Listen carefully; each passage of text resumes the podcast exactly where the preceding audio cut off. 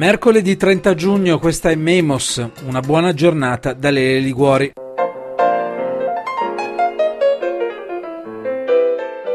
Vent'anni fa il G8 di Genova Radio Popolare ha iniziato in alcune sue trasmissioni ad occuparsi di questo anniversario e dei suoi diversi aspetti, la violenza delle forze di polizia, l'omicidio di Carlo Giuliani, la protesta di migliaia di persone per le strade della città e poi la musica, i concerti, le iniziative culturali. Oggi qui a Memos ci occupiamo del G8 inteso come il gruppo di otto paesi che formavano quel consesso. Che cosa decise quel G8 di vent'anni fa? Quale fu l'agenda dei potenti di allora, di quei tempi? La globalizzazione neoliberista era in quel luglio del 2001 alla vigilia di un evento costruito nel tempo che avrebbe trasformato l'economia mondiale. Mi sto riferendo all'ingresso della Cina nell'Organizzazione Mondiale del Commercio avvenuta nel dicembre del 2001. Quei giorni di luglio del 2001 furono comunque i giorni di quella ignota vigilia, quella degli attentati dell'11 settembre, con le sue quasi 3.000 vittime. Allora partiamo da qui questa mattina con l'ospite che vi saluto e vi introduco subito. Buongiorno e benvenuto a Luigi Moranate. Buongiorno a tutti.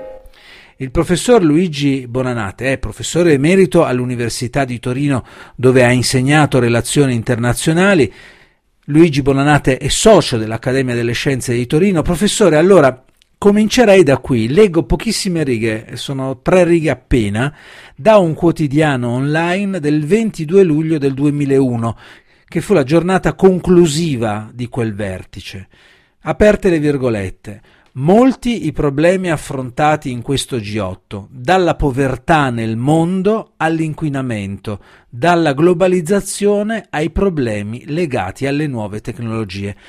Questa, chiuse le virgolette, questa professore è una sintesi di un titolo di un articolo di giornale di allora, di vent'anni fa. Ha visto questo elenco, povertà, inquinamento, globalizzazione, nuove tecnologie. Che cosa le fa venire in mente? Eh, praticamente nulla, in questo senso. Eh, che quel, quel, G8 fu un, una specie di eh, contrappunto totale, impressionante, tra l'altro anche un po', un po' sconvolgente di quello che stava succedendo poi e di cui già, un po' avete parlato, del, del, dei disordini di Genova eh, tra, in Italia, tra i genovesi, tra i no, tutto quello che stava nascendo allora, il popolo di Seattle e tutte quelle cose, stava, iniziava una partita di grande tensione anche, anche morale, emotiva e via discorrendo. I signori riuniti a Genova nel modo in cui anche un po' grottesco, ricorderete, no? eh, dei, le, i posti nelle navi, non nelle navi, la sicurezza, erano dei signori che erano andati lì a farsi una vacanza. Parliamoci chiaro, cosa vuol dire che otto persone o i loro rappresentanti, cosa via, il loro staff, si occupano di povertà, inquinamento, tecnologia e globalizzazione? Vuol dire che vanno a fare quattro chiacchiere. Eh, scusate se sono un po' brutale, mm. ma siccome quello che stava per succedere, che succederà poche settimane dopo, si chiama niente meno che 11 settembre, come, come lei ha giustamente ricordato, cavolo, vuol dire che non, la situazione non era così tranquilla e serena come sembra. Mm. O meglio, il luglio, il luglio prim, fino a prima del, del, del, degli eventi di, di, Genova o del G8 di Genova, giustamente lei tra l'altro ha ricordato che entra, la, la, Cina entrava non nel G8 ma nello scenario, entrava sul palcoscenico e la, e la Russia ci era entrata eh, poco prima. Il G8 è stato il primo dei G8 perché quello precedente era stato il G7, cioè senza, senza la Russia appunto. Il, punto è, il problema è che cosa stava succedendo? Beh, stava succedendo che nel mondo, ed essenzialmente negli Stati Uniti, perché allora almeno, non saprei dirlo bene di oggi, ma allora almeno faceva ancora la musica per tutto il mondo, gli Stati Uniti e l'America stavano discutendo il grande sogno che in tutti gli anni 90 avevano fatto relativamente al New American Century, cioè il grande dibattito e la quantità impressionante di ricerche che allora venivano fatte nelle università e nei, negli istituti di ricerca sul ventunesimo secolo, questa straordinaria nuova eh, apparizione che se, se, arriva un nuovo secolo cambia, cambia il mondo. E ovviamente questa è solo retorica serviva solo per lo spettacolo, ma non c'è nessun dubbio che l'America degli anni 90 quindi l'America, scusate se torno un po' troppo indietro, ma l'America dell'89, cioè della caduta del muro di Berlino, di tutto quello che successe dopo, che all'incirca finisce nel 95, per, per così dire, cioè con la fine sostanziale della guerra in Jugoslavia, ma tra l'89 e l'85 era già successo un altro bel po' di cose. Ma insomma, dal 95 in poi, se non sbaglio, spero proprio di no, presidenza Clinton, negli Stati Uniti si pensa che non solo il XXI secolo sarà una meraviglia, ma sarà la meraviglia degli Stati Uniti, perché gli Stati Uniti, che sono i più avanzati nella tecnologia, nella ricerca scientifica, nella finanza, eh, non poco anche nella cultura, insomma, che sono i numeri uno del mondo, finalmente in un mondo pacificato, dove non c'è più il comunismo, non c'è più lo scontro ideologico, persino un paese cattivo come la Cina accetta di iniziare a commerciare con il mondo libero occidentale, bene, chi è che può essere più felice degli americani che potranno governare questo nuovo mondo? Questa è la situazione con cui si va a Genova. E questo contesto, professor Bonanate, è, è un contesto che vede gli Stati Uniti, e sono gli Stati Uniti di George W. Bush, quelli che si vedono a Genova, eh, che era stato eletto soltanto pochi pe- mesi prima a capo della Casa Bianca, sono gli Stati Uniti che si preparano, come dire, a regolare, almeno dal punto di vista ideologico, proprio con quel progetto del New American Century dei neocon, i neoconservatori di allora, sembrano volersi preparare a regolare una per sempre una partita ideologica non soltanto con eh, i nemici lontani, che fosse la Russia o la Cina, ma anche con i propri cugini vicini, e cioè a dire con gli europei, un pezzo di questo nuovo filone di pensiero, professor Bonannate, puntava ad indebolire l'Europa, spaccarla in due, tra vecchia e nuova Europa, quella dell'Est sarebbe la nuova Europa. L'ideologo di questa operazione è stato l'analista strategico americano Robert Kagan con quel suo eh, studio, lavoro of Paradise and Power in cui l'America e l'Europa venivano rappresentate contrapposte, simbolicamente una si ispirava a Marte, eh, la guerra, e l'altra l'Europa a Venere dividere la bellezza. Questa battaglia a dividere l'Europa, professore, quanto, quanto, ha pesato? Perché il contesto di quei giorni lì a Genova era un contesto che vedeva appunto gli Stati Uniti isolati in qualche modo contro i, i rappresentanti europei sui temi ad esempio dell'ambiente, del protocollo di Kyoto. Certo, dunque, intanto diciamo una cosa, gli Stati Uniti, noi si è sempre parlato, gli storici, quindi non io, si hanno sempre parlato dell'isolazionismo americano, anche lei adesso ha detto che si senti, erano isolati. In realtà gli Stati Uniti non si sono mai sentiti isolati, ahimè si sono sempre sentiti superiori. Una, una, c'è una piccola differenza, se vogliamo, ma fondamentale. Cioè, gli Stati Uniti, quando si ritraggono, è perché hanno altro da fare, non perché si vogliono ritirare dalle vicende euro, occidentali ed europee. Eh, c'è, c'è, stata una, c'è una lunga linea che, che guida la storia delle politiche estere americane, che anche per quel periodo, per gli anni 90 e quello che poi succederà, vale allo stesso modo, così come la, la, le, le, altre due, le due osservazioni che lei ha appena fatto, cioè la vittoria ideologica. Non è stata una vittoria, solo una vittoria ideologica, secondo il mondo di cose, è stata una, la conclusione della, della, della presenza dell'ideologia in politica. Allora iniziò quel grandioso movimento che io ho sempre con le mie poche e, e vane forze cercato di contrastare, che è la fine delle ideologie. Le ideologie, diciamocelo in una parola, ci sono sempre state e sempre ci saranno, perché le ideologie sono la traduzione sociopolitica del, dei, delle, della nostra moralità, di ciò che noi pensiamo dentro di noi. Allora, eh, allora si disse, bene, comuni- morto il comunismo sono morte le ideologie e questo era un, un errore grossissimo che, di cui poi abbiamo visto moltissime conseguenze.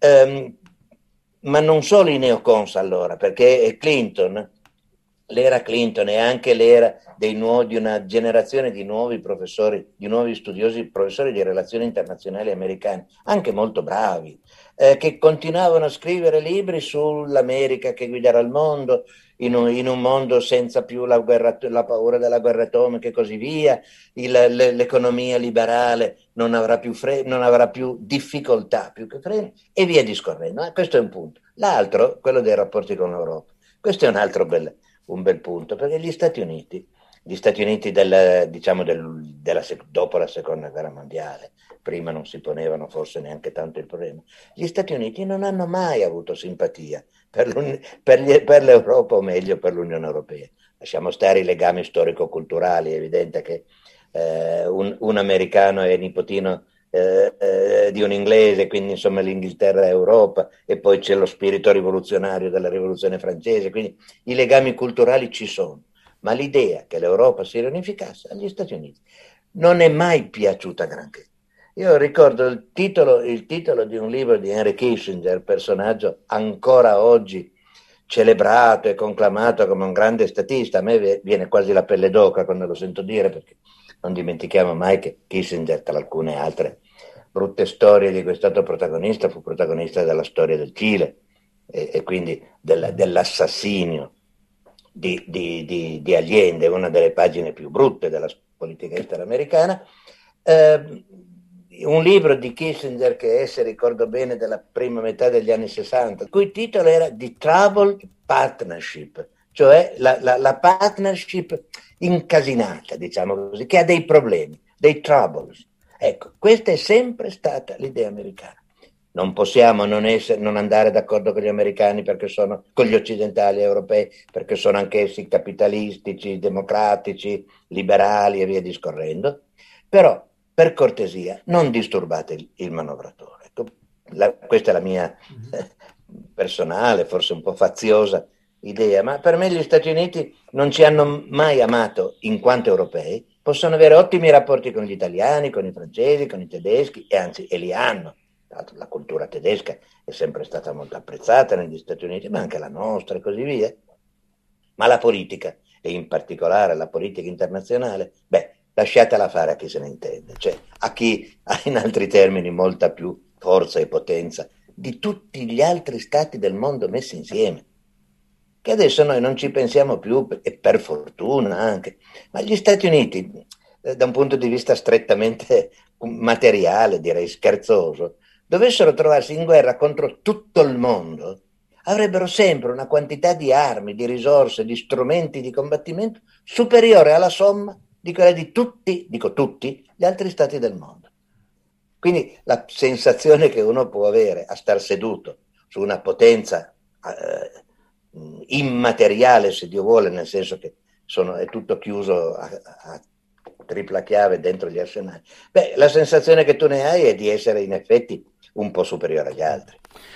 Professor Bonanate, ora il quadro che lei ha descritto di, di qual era il, il, clima, diciamo così, politico internazionale di quei mesi e di quegli anni a cavallo del 2001 è un quadro come, dicevamo appunto, diceva anche lei, con l'amministrazione americana repubblicana di George W. Bush si afferma no? questa volontà ulteriore di potenza, viene teorizzata, ideologizzata, l'Europa che in qualche modo finisce un po' nel tritacarne di questa politica politica americana viene definita la, la, la vecchia Europa dagli eh, ideologi dell'amministrazione Bush e questa Europa è un'Europa che risponde ai nomi di Silvio Berlusconi oppure di Jacques Chirac, Gerhard Schröder e poi Tony Blair. Allora voglio soffermarmi con lei un po' su questi europei che stavano dentro quel G8. Ora Berlusconi era schiacciato sulla Casa Bianca di Bush, ma poi c'erano quelle tre, quegli tre altri esponenti, no? due di una corrente di pensiero, Blair e Schröder, che, che è stata quella no? di, di, di, di, quel neoliberismo temperato che hanno propugnato sia Blair in Gran Bretagna che Schröder in Germania in qualche modo, e poi invece il, il nazionalismo di, Chirac eh, che porterà Chirac a dire no alle guerre poi della Casa Bianca di Bush che arriveranno appunto dopo l'11 settembre. Eh, che, che, clima, che, clima, rappresentano dal punto di vista politico, professore, e ideologico sia Blair che Schröder? Appunto, due socialisti, laburisti, socialdemocratici, e appartenevano però a quella scuola che ha risentito tantissimo di eh, quegli anni 90 e del neoliberismo. Ho la sensazione che le tre etichette che lei ha usato adesso per, per, per questi due ultimi statisti siano ingenue ingenue o, o, insufficienti, diciamo così. Lasciamo un attimo da parte Chirac, che è un personaggio un po' diverso, ma mh, mm, dato che io sono notoriamente, eh, se no lei non mi cercherebbe ogni tanto, cattivo, cioè che ho la lingua un pochettino tagliente, che fine hanno fatto Blair e Schröder? Schröder è diventato un grande amico di un signore che si chiama Putin. È una delle colpe peggiori, a mio modo di vedere, che si possono iscrivere nel, nel pedigree di, una, di, un uomo politico. Perché lasciamo stare Putin, che non è lo, il soggetto del nostro discorso, ma Schroeder si è messo a occuparsi di petrolio, di, di come si chiamano, degli stream, non mi ricordo più, dei, I gasdotti. dei canali di trasporto del, dei gasdotti, bravo. Mentre, eh, mentre Blair è diventato un conferenziere iperpagato in giro per il mondo. Ora, eh, vuol dire che la passione politica non li dominava. Sono personaggi che non, che non sono partiti.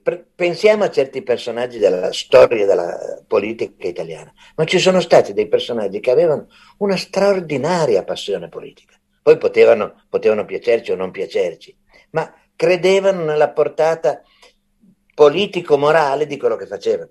Poi potevano essere Togliatti o, o Aldo Moro, non mi importa. Questi altri, eh, quel mondo lì è il primo purtroppo che ha incominciato a terminare. Quando arriverà Berlusconi, difatti, questo tipo di mondo anche in Italia sarà spazzato via. Eh, quindi io non ho mai avuto tanta simpatia per Blair e per Schroeder. Blair era molto simpatico, ci aveva un po' illusi tutti, perché era, quando è comparso era questo grande social progressista dei tempi nuovi, no? anche lui, non più il vecchio socialismo eh, mangia preti, è un, è un, po' triste, era un socialismo che capiva che la povertà, ecco uno dei grandi temi del, di quel G8, che la povertà andava combattuta, che c'erano le malattie, che, che c'era il, il, incominciavano le migra- bisognava cominciare a occuparsi degli immigrati, tutto l'inquinamento. E lui cavalcò queste tematiche, che erano tematiche innovative per allora, per cui Blair fu molto abile da questo punto di vista. Ma che cosa ha lasciato? Assolutamente nulla. Diverso mi sembra il caso di, eh, di, di Chirac, che personalmente tenderei a criticare per il nazionalismo, perché io ho scritto tante di quelle pagine contro il nazionalismo e cont- contro l'uso della, del concetto di nazione come, come principio e come valore invece che come una circostanza. Credo che né lei né io abbiamo scelto eh, di, di, essere dove siamo nati, di, di avere certi gusti, eccetera. sono cose che dipendono eh, dalla, dalle condizioni ambientali, no? telluriche per così dire, e dalla nostra educazione, educazione in senso ampio, no? cioè di dove vivi, di dove conosci, che esperienze fai. E questo non ha nulla a che vedere con l'idea di nazione. L'idea ha a che vedere con l'idea di identità individuale o, o collettiva, questo sì, ma è un altro discorso. Però la Francia, eh, non solo di Chirac, è sempre stata una Francia a, a, a trazione nazionalistica, per così dire, anche se in modo meno presuntuoso di quanto sovente tanto più forse noi italiani che abbiamo sempre avuto un po' di invidia, non dico per Napoleone, ma, ma per i trionfi napoleonici, eh, nazionalismo che un paio di volte eh, ha avuto anche una sua grande rilevanza, ma il vero nazionalismo francese che noi possiamo apprezzare è per esempio quello della prima guerra mondiale, di aver combattuto dalla parte giusta, mentre eh, altri paesi erano andati dall'altra. Il, il nazionalismo gollista che ci ha poi stuccati, stuccati non poco, ma in fondo quando si è trattato di scegliere da che parte fare il generale, De Gaulle scelse la parte giusta, non la parte sbagliata. Per cui la Francia ha qualche piccola eh, carta in più dal punto di vista di questi grandi personaggi che stavano dominando l'Europa di quel periodo.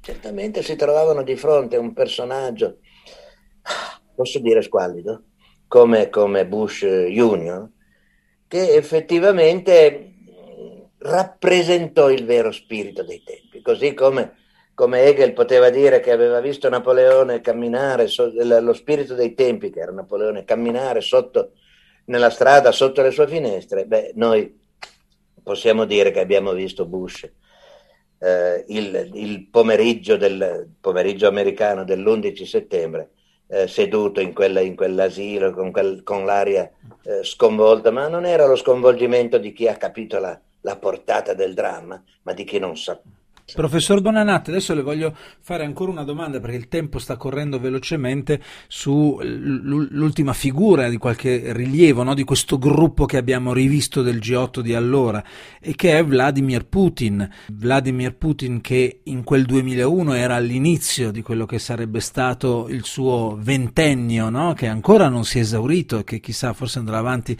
per uh, forse altri vent'anni ancora, ma comunque Putin è, virgolette, giovane, siede dentro quel consesso che è il G8, c'è una, una, partita che in qualche modo l'Occidente deve regolare con lui, che è quella di un'alleanza che si farà sempre più stretta. Professor Bonanate, mi aiuti anche lei a ricostruire quel, quel contesto lì fino ad arrivare un paio d'anni dopo a quel vertice di pratica di mare dove il capo del Cremlino praticamente aveva un piede dentro la Nato erano gli accordi no, sponsorizzati da Berlusconi, quelli del 2002-2003. Che dire, Una, un accenno l'ho fatto prima, Putin è uno dei personaggi più importanti, e dire importante non vuol dire apprezzabile, della storia ultimi, dell'ultimo mezzo secolo. E io penso sia un personaggio nefasto per la storia, intanto russa, perché noi continuiamo a pensare alla Russia di Putin o la Russia in quanto rappresentata da Putin come una grande potenza. Ma non è vero, è falso. Cioè, forse la, la, massima capacità di Putin è stata quella di farci credere che la Russia fosse l'erede dell'Unione Sovietica, per così dire, a parte il fatto che non lo è già più sul piano eh, geografico. Alcune parti che, la, che, che eh, la Rus- l'Unione Sovietica per, perse, cioè dopo l'89 e così via, erano tra le parti più ricche il Kazakistan, per fare un solo esempio, che adesso è uno Stato sovrano e lasciamo stare di che qualità, ma non è il nostro tema, eh, è una, è una delle, delle, miniere più straordinarie del mondo per quanto riguarda tutte le materie prime più preziose. Per cui la, la, l'Unione Sovietica di prima non era un grande Stato, non era uno Stato più, più, più potente, più ricco degli altri, ma aveva straordinarie risorse. Adesso gli è rimasto solo il petrolio e del solo petrolio deve fare attenzione ai prezzi perché come, avremo visto tutti negli ultimi anni gli, gli sbalzi di, di, di prezzo del, del, petrolio sono stati immensi, enormi e poi collegati alle crisi economiche, adesso anche alle crisi sanitarie e via discorrendo. Putin è stato una specie di, di come si dice, di, prestigiatore, di prestigiatore perché lui non avendo più le carte, le carte buone in mano, ha saputo abituarci a pensare che lui invece le abbia. Ma perché mai? È solo lo Stato più grande dal punto di vista spaziale, più grande della Terra, più grande ancora della Cina, nonostante ne abbia perso dei pezzetti. Ma mentre la Cina rappresenta un personaggio, piaccia o non piaccia, a me non è che poi debba, possa piacere tantissimo, ma ha una sua consistenza eh, Putin, Putin è, una, è, una, specie di, appunto, di prestigiatore o di, di, di mago Telm, quelli che vanno in giro mm. illudendo le persone e sovente riuscendoci. Le chiedo una valutazione proprio su quel fatto, cioè che in, in, quel contesto di quel G8 lì, gli altri paesi che erano praticamente quasi tutti i paesi eh, della Nato eh, pensavano di essere riusciti ad inglobare la Russia all'interno del proprio fronte quella secondo lei è stato una, un azzardo, un tentativo appunto non valutato fino in fondo nelle sue conseguenze. Oggi, come abbiamo visto dall'ultima riunione del, del G7, la, la, Russia è ritornata no? in, in, cima alle baionette dell'Occidente. Certo, più che un azzardo, quello fu un errore, secondo me, o, una, o la, l'ingenuità di credere a questo giovanotto, che allora era, non dico alle prime armi perché aveva fatto già delle, le sue esperienze, ma che fu abilissimo in, nella, nella, strategia dell'entrismo, cioè lui entrò in punta di piedi, fu, fu molto saggio, perché si accattivò un po' per volta la simpatia e la fiducia, appunto arrivò, arrivò, fino sulle soglie della Nato, che capisce che fa, fa ridere addirittura, no? Mm. ma era una strategia nella quale lui poteva, poteva, trovare, e un po' trovò, alleati come Berlusconi, che pensava che sì, se, se entrava anche eh, eh la, la, la, Russia nella, nella, Nato, beh, diventavamo tutti amici, ci volevamo tutti bene. Beh, eh, Putin fu abilissimo in questo e adesso ovviamente da, da, qualche anno in qua è andato all'incasso. Adesso è diventato uno degli uomini più rispettati eh, e più temuti della terra. Si conquista pezzetto per pezzetto, facciamo attenzione. Putin, se adesso non voglio fare io il, il profeta o il mago, ma il grande disegno di Putin è la ricostituzione del grande impero zarista, cioè la nuova grande Russia. Lui ha incominciato, ha incominciato con, con, con, l'Ucraina ad avere problemi, ha incominciato con, con la Crimea e poi, e poi, tutte le zone che circondano appunto la parte diciamo meridionale dell'ex URSS. Eh, un po' per, la Bielorussia è praticamente ormai totalmente rirussificata e questo è il meccanismo su cui sta andando avanti Putin. Un po' per volta io tra 50 anni non ci sarò di sicuro, anche se dovessi essere molto longevo, ma non ci sarò. Tra 50 anni la mia idea è che Putin avrà ricostituito almeno dei pezzi di quello che è stata uh, l'Unione Sovietica prima di lui. Allora, professor Luigi Bonanata, io la ringrazio per essere stato qui con me stamattina a, a ricostruire un po' le, le biografie politiche di questo gruppo degli otto attraverso la figura del capo eh, della, della, Casa Bianca appena arrivato in quel posto George W. Bush, attraverso le figure degli alleati europei in parte maltrattati da quella Casa Bianca e poi al nuovo arrivato Vladimir Putin in questo consesso. Grazie ancora professore, le auguro una buona giornata e a presto. Altrettanto, grazie a voi della pazienza. A presto.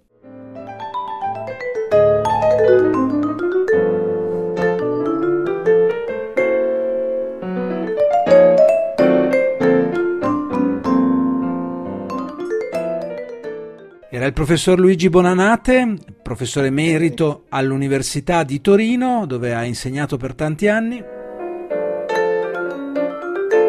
Noi andiamo a chiudere qui la trasmissione di oggi. Memo radiopopolare.it oppure andate sul sito per scaricare il podcast di questa come di tutte le altre puntate. Ci risentiamo domani alle 13. Ciao a tutti da Lele Liguori.